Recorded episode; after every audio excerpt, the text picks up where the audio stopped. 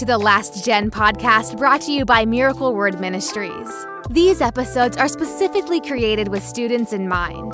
More than ever before, we must know why we believe what we believe, build strong faith, and stay on fire for God. We know that Jesus is coming soon, and we're going to live like this is the last generation.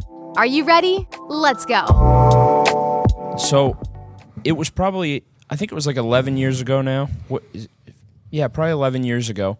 Um, I had just been really messed up on a bunch of different things. Uh, you know, just really doing everything you're not supposed to do, whether it was drugs, alcohol, pretty Not re- much everything. Not returning your library books on time. Yeah, I mean, uh, Blockbuster is still looking for me to this day.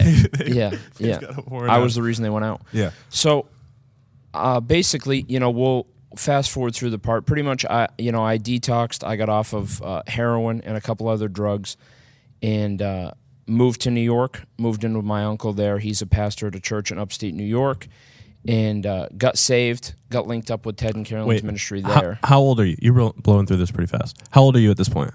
when? So, like, I guess let's start from the beginning. All right. So it started about 11 years ago. Um, I just knew, I mean, I was like at the end of my rope. So you kind of get to a point, and I would say this that anybody who's on drugs that is still like saying they're having a good time is either one of two things. Either A, they're really just starting to like start messing around with doing drugs or drinking. Yeah. Or B, they're just lying because they know how big the problem actually is and they don't really want you to know how big the problem is. Right.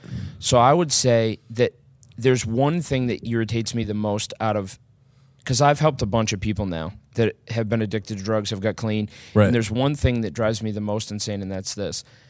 People's family members, when, when they're talking about drug addiction, drug abuse, alcoholism, anything like that, they always refer to it as like the disease of addiction. Yeah. And I could see where, from the onset, people who have never been involved with anything like that may think it's a, a disease, I guess, but like Right. it's very truly not a disease. Right. So so basically like the people who say I kind of heard John Mulaney talk about this on a podcast with Theo Von because they were talking about their their heavy drug addiction, which I don't recommend you you, you know, I'm not endorsing Yeah, wouldn't listen to that one. whatever they say. I just happened to stumble upon it. And uh, they were talking about that that whole idea like Theo Von because they'd both been in uh, heavy drugs and Theo Von was like, "So do you think like it's an addiction, like a choice, or or do you kind of see it as like a disease?" And so, like, basically, like, I, I guess that thought process that people say it's a disease is kind of, I guess it like takes responsibility off the person because it, it Yeah, it kind of says like I've got no control over this. I'm, you know, I'm presupposed to this drug. Yeah. So here's the thing. There's there's two thoughts that people have. Is either a like a disease would be a hereditary thing, Right. or a disease is a contagious thing, Right. But I would I've kind of I've actually put like a, a fair amount of thought into why do people start doing drugs? Because I've had people ask me like, what was it that got you into drugs? Why'd you start doing that? Yeah. And it's so much simpler than what people actually think it is. What it really boils down to is that like either A, you grew up in a small town, which a lot of people watching this probably do. They Yeah. probably live in a small town currently and there really isn't a lot going on. Right. Or B, they have some kind of pressure from an outside situation that they just don't know how to handle and they don't know what to do with that pressure.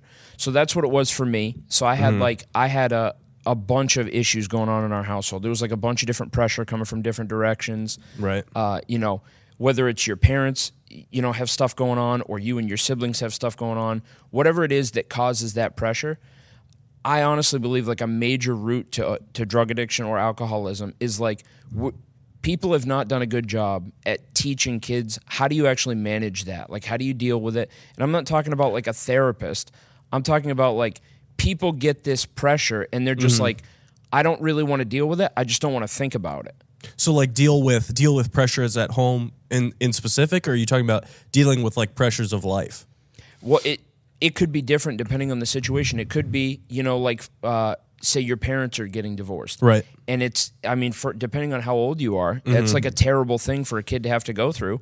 So they they just don't want to deal with that. They don't want to think about it. They kind of compartmentalize it. Yeah, so it seems like a really and listen, you're not gonna find anybody that gets into you know that's just like, well, I'd never done anything, and then I tried heroin. Yeah. you know, like Went straight the whole like gate, gateway drug thing. Yeah. I mean, I guess you could say that like that's true. There is like gateway drugs, and you, I mean, anyone that's done drugs is going to tell you like I have plenty of stories where it was like we were laughing, me and my friends, Yeah. like there was fun things happening. Right. But you have to kind of look at the great, like the grand picture of everything and be like, okay, Right.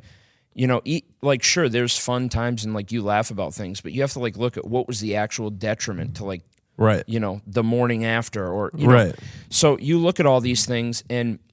That's what drives me nuts about when people say it's a disease. Because I one friend in particular that I helped, that I helped, Mm-hmm. his mom was like, she read every book, Right. she listened to every podcast. She was certain that like you know she knew how to help him and all this. Right. And I just told her like, you know, I can't help him and neither can you Right. because the only person really, you know, I mean, short Right. of deliverance, but like if Right. you're looking at somebody that has no background in church, doesn't have anyone ministering to them, they have to want to change. That's that's true. There's no like that's where you get the people you see the stories where it's like moms are heartbroken because their child came home, robbed them blind, took everything Right. because the kid didn't want to change. Right. I, I think that ties in a lot. You know, it's it's June, and uh, I think that ties in a lot to the whole, uh, you know, LGBTQ mentality. Not saying like I'm not saying like people addicted to drugs are gay, obviously. So don't clip me like I'm saying that. But I think it ties in because it, with any sin, it is a choice, and so like even even the parallel with like people saying, "Well, I was born this way." This way, like I was born this way. I can't help it. You know, I'm predisposed to this sin but but no Christians even arguing like that you weren't. Like sure, maybe you Right. ha- maybe you were. Maybe drug addiction does quote unquote run in your family. But nobody's saying like because you were born this way, like that's okay. We're saying you have to be born again. Yeah, it's and it's not that it runs in your family, and that's what drives me. It's like what were you exposed to? Yeah. What are your trained habits to reacting to outside pressure? Right. So if your family is the kind of family, and if it is, like, it's not anything you have to be ashamed about. You just have to understand. Like, I've really done over the last couple of years. I've worked hard at looking at every situation that I come into, Yeah. and I try to almost like remove myself from the situation and look at it from like a third person perspective, and just be like, okay, so if this is happening. If I react like this, Yeah. what is it going to do? If I react like this, what is it going to do? Right. If I give it no reaction whatsoever, is this one of those things that's going to blow blow over in you know a, a day or two? Right. Because that's the other thing. Not every situation deserves like a major reaction. Some things will just you know I mean like you don't have control over every situation. Right. If your parents, if you're a kid right now and you're listening to this and your parents are splitting up, you've no control over that. That's true. so like what is you you know, you getting into drugs and alcohol isn't going to better the situation Right. for you and it's not going to change the situation for them. yeah. So like really, you know, I mean like everybody says oh well it numbs the pain which uh, eh, Eh, you have to pay the bill on it eventually. Yeah. So when I see people that are involved in anything, whether it's drugs and alcohol or like you said, you know, like if it, if it's you have a family member that's, you know, confused right now and they Yeah. believe that they're a homosexual or whatever it is, if those people you can tell when somebody hits rock bottom because Right. then they start turning their life around. Yeah. So the the big difference with drugs is like some people don't hit rock bottom soon enough and Yeah. they wind up overdosing. You know, I mean that was the hardest part for this one person that I helped is I told his mom like, you know, we can be there for him. Yeah. We can talk to him. And like, you know, the end of the story is now he's 2 years clean, he's doing good, he's got a job, he's got a house, everything. But I told him flat out, I had a conversation with him. I said, "Don't call me anymore. Yeah. I, there's I've done everything that I can do. Right. So until you're ready, Yeah. to be helped, just don't call me. When you're ready, Yeah. call me. Yeah. Because I know there'll come a time when you're ready. Right. But I can't expend any more resource or energy because if you're just going to take it and then turn around and, and blow it on, like, it, if you don't want to be helped, Yeah. then you, you can't be. Right. And so you there was a lot of pressure at home. You you started getting into quote unquote the gateway drugs, right? Yeah. So it's funny because I actually was just talking to a friend this morning on the phone. And we were kind of talking about because we had a friend last year, a good friend of ours mm-hmm. that overdosed. Right. And the conversation we had this morning was just like, you can almost remember there's like different things. I wouldn't call them milestones, but there's like different events that you realize like that was a major downturn and then things went downhill after this and Right. things went downhill after this. So you can almost watch these trends in your life where things start it's almost like you know, they say there's like no honor among thieves, but like Right. you'll meet somebody that for instance I knew somebody growing up that like sold pot Right. but he was like, if you did other drugs, he was like, oh, you're a drug addict. And it's like, well, you're a drug dealer. Yeah. But like everybody has a line Right. that they won't cross. Right. And then you can watch people as they cross those lines where it gets to like, you know, Yeah. well, okay, I'll do this now, but Right. I'm never doing that. And and for me, it, like in in high school, it was like I'm vaping. That's not a drug. It's it's nicotine. You know, it's like it's like caffeine. It's the same chemical. People actually said that like Yeah. it's the same chemical makeup. And sure, I guess it is. It's the same chemical makeup as caffeine, except there's one- one extra. You know, whatever. And then you know, I, I'm just it's just weed. It's not like cocaine or anything. And people do go, well, it's not like heroin, you know? Right. And then people are like, well, it's not like I'm doing crystal meth. And they move all the way down like the line. meth. Yeah. So i- here's the big thing that I, you know, I had people that like ministered to me and brought Yeah. me to church. But Right. even then, like, you know, God wants you delivered. Yeah. God doesn't want you addicted. He never planned for you to be addicted. Right. But like, you can have every person in your church stand around you in a circle and pray. And Yeah. if inside you're like, as soon as I leave here, I'm Yeah. going to get high again, the prayer is going to do absolutely nothing. Like, That's right. God can touch your heart. He can change your intentions, Right. but he's not going to force himself onto your life. Right. So if you're, you know, maybe today you're somebody that's listening that is like having a problem with addiction, or you have a family member that's having a problem with addiction, it is important that like the responsibility of that addiction is Right. on the person who's addicted. So wait, so I, I I'm actually asking because I really don't I'm I don't know the details. I mean, I've known you for probably like two years now, but I, I I never really had a you know like a full a full conversation about this. But uh, so you you said you started when you were 11, or like the conflict started at home when you were 11. Um, I think that so I started it's funny cuz I started out the first thing I ever did that was like the cave on what you'd say like moral values. Yeah. Is I started smoking cigarettes at 11 years Okay, old. Okay. So you, at 11 years old, mm-hmm. who how did you find cigarettes at 11? Well, again, it's just one of the like I grew up in a small town. So it's like you go to high school, all the older kids are walking home But at middle school, you were 11. Well, yeah, but all of our like our whole school system Oh, is in one, one building. school, that's So right. like you have you know eleven year old kids walking home with seventeen year old kids after Right. school. So, you know, but it it was like again, you just cross one line Yeah, and then you just kind of keep picking the goalpost up and moving it down the field. right. So you started s- smoking cigarettes when you were 11, and then when did it kind of take the next step? Like when did you move the goalpost? It's tough to say like at what age everything happened, but I would Yeah. imagine that for the first I would say probably up until I was like 15, 16 years old, Mm-hmm. it was probably like most and it sounds crazy because those are young ages. Yeah. But it was probably like most kids in most small towns like, you know, there was parties that you could go to on the Right. weekends. There was always alcohol, you know, Yeah. available and easy to get to. It's you know, it's like we've heard a hundred times. Uh, everyone I knew, both of their parents worked jobs. Yeah. Their parents were never around. Kids were going home from school, being Yeah. home alone. Right. So you know, I mean, there were the opportunity was there, but I I really do feel that one thing that would have made a difference, and I'm not saying that it would have been like a complete like oh I would never have done anything, Right.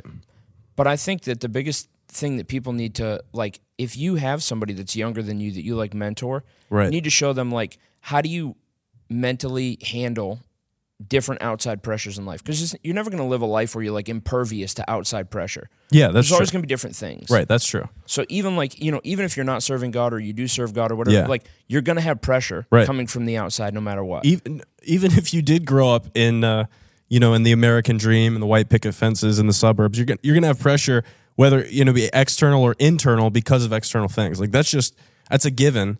And it's right, you, you do need to know how to deal with that outside of you know, let's get high. You know? Yeah. And it's like now even more than ever. You know, I think probably when our parents were younger, Yeah. they probably had, you know, that generation was a lot more churched than, Oh, than our generation 100%. was. And, you know, I mean, I'm not saying that that would have cured everything because, again, like, you know, you're only going to get what you're willing to actually get. If you're sitting in church like, this is stupid, this sucks. It wasn't even really, I mean, your household was probably much different than mine, but like, it wasn't necessarily the most available thing. Church. You know, yeah. Okay. It wasn't like you know. I mean, uh, my my mom's side of the family was Catholic, Right. and then my dad's side of the family was not Catholic. They were, you know, I, I mean, I guess they would be be considered like Christian, but they the churches they went to wouldn't have dealt with this. Right. You know, they weren't like strong rooted churches that would have been. And so have you had you ever like in your teenage years, had you ever growing up in, in small town Massachusetts, uh like heard of a, a Christian or a preacher or anything deal with like the deliverance aspect of Christianity? You know, like the supernatural aspect of Christianity. I wouldn't say that I had heard of like the deliverance aspect of it. Um, I had been to youth group. Right. I had been to Catholic church, which obviously, you know, definitely didn't cover the topic. Right. But I remember when I started smoking cigarettes, I Yeah. told uh, one of the youth leaders at one of the youth groups I went to one time, I was like, hey, I, you know, I feel really guilty. Mm-hmm. I, I started smoking cigarettes or whatever. And he was, his reaction, I'll never forget because it's like one of those things that's like, that was the most useless piece of information. Because like I'm young, I don't Yeah. know anything. Right, You know, he it's say? like my second time to youth group. He Yeah. just goes, just tell the Lord and he'll deal with it. And it's like, you know, what a useless piece of information for me. Tell the Lord. You know, so like as a young kid, I don't know. So I go home and I'm just like, God, I started smoking cigarettes, and it's like you know, as if he doesn't know. Like I'm filling that's him what in. those were. yeah. So it's like How dare you, Zack? you know, it's not necessarily That's something funny. that you know. Maybe maybe they, you know, what whoever's listening, maybe you don't have like a good church that would give you direction on that. right. But I mean, it really does boil down to that. Like the decisions you make based on like the outside pressure. I can't think of anybody that I knew growing I'm thinking now. I can't Yeah. think of anybody I knew that like got onto drugs that didn't have like you know uh, some kind of major crisis on the outside. Even like friends that I had that were like vehemently against drugs would Yeah. make fun of me for doing them. I can think of one friend in particular, and then like his brother died, and then Yeah. his mom died, and then now like now he's still messed up. Right. But he was like so against drugs it wasn't funny. Yeah. And then his brother and his mom died in like a five year span. So, you know, like you you'd started smoking, you, know, church wasn't a help. You weren't you weren't really like, you know, immersed in youth group. You hadn't heard of the de- delivering aspect of, of God. So then you started getting into harder things, right? Yeah. So once that stuff started happening, I mean. I don't want to say it was like a like a time warp, but like, you know, there's a, a handful of years that seemed like they went by really, really fast. Right. and it, it did. I just I literally woke up one morning and it was like, you know, it, it was just like a. It hit me like it was this weight that came on that was like, you, you know, you have a choice to make. Yeah. And looking back now, it was really the feeling like, you know, do you want to live or not? Yeah. How bad did it get at the height of it? I mean, just uh, it's tough to describe. I mean, I guess as bad as it could be. Like you know, I I had stolen from everybody. Yeah, I was I'm living. just I'm just saying because like a lot of people. So like like me, outside of you know crime shows, I don't really have a reference point because I grew up in a house where you know like I didn't really know someone who was addicted to even in my school where people were addicted to nicotine and you know they smoked weed and stuff. I didn't know anyone that was like addicted to hard drugs. So like what what kind of like I don't know. I guess paint the picture for I guess a homeschooler. I like, guess what it'd be you know? funny because, no, again, I'm not recommending you watch like mob shows or mob movies, but like right. I would say that the same way that mob shows like over exaggerate the lifestyle of like a crime mob Yeah. or like a mafia family, Yeah.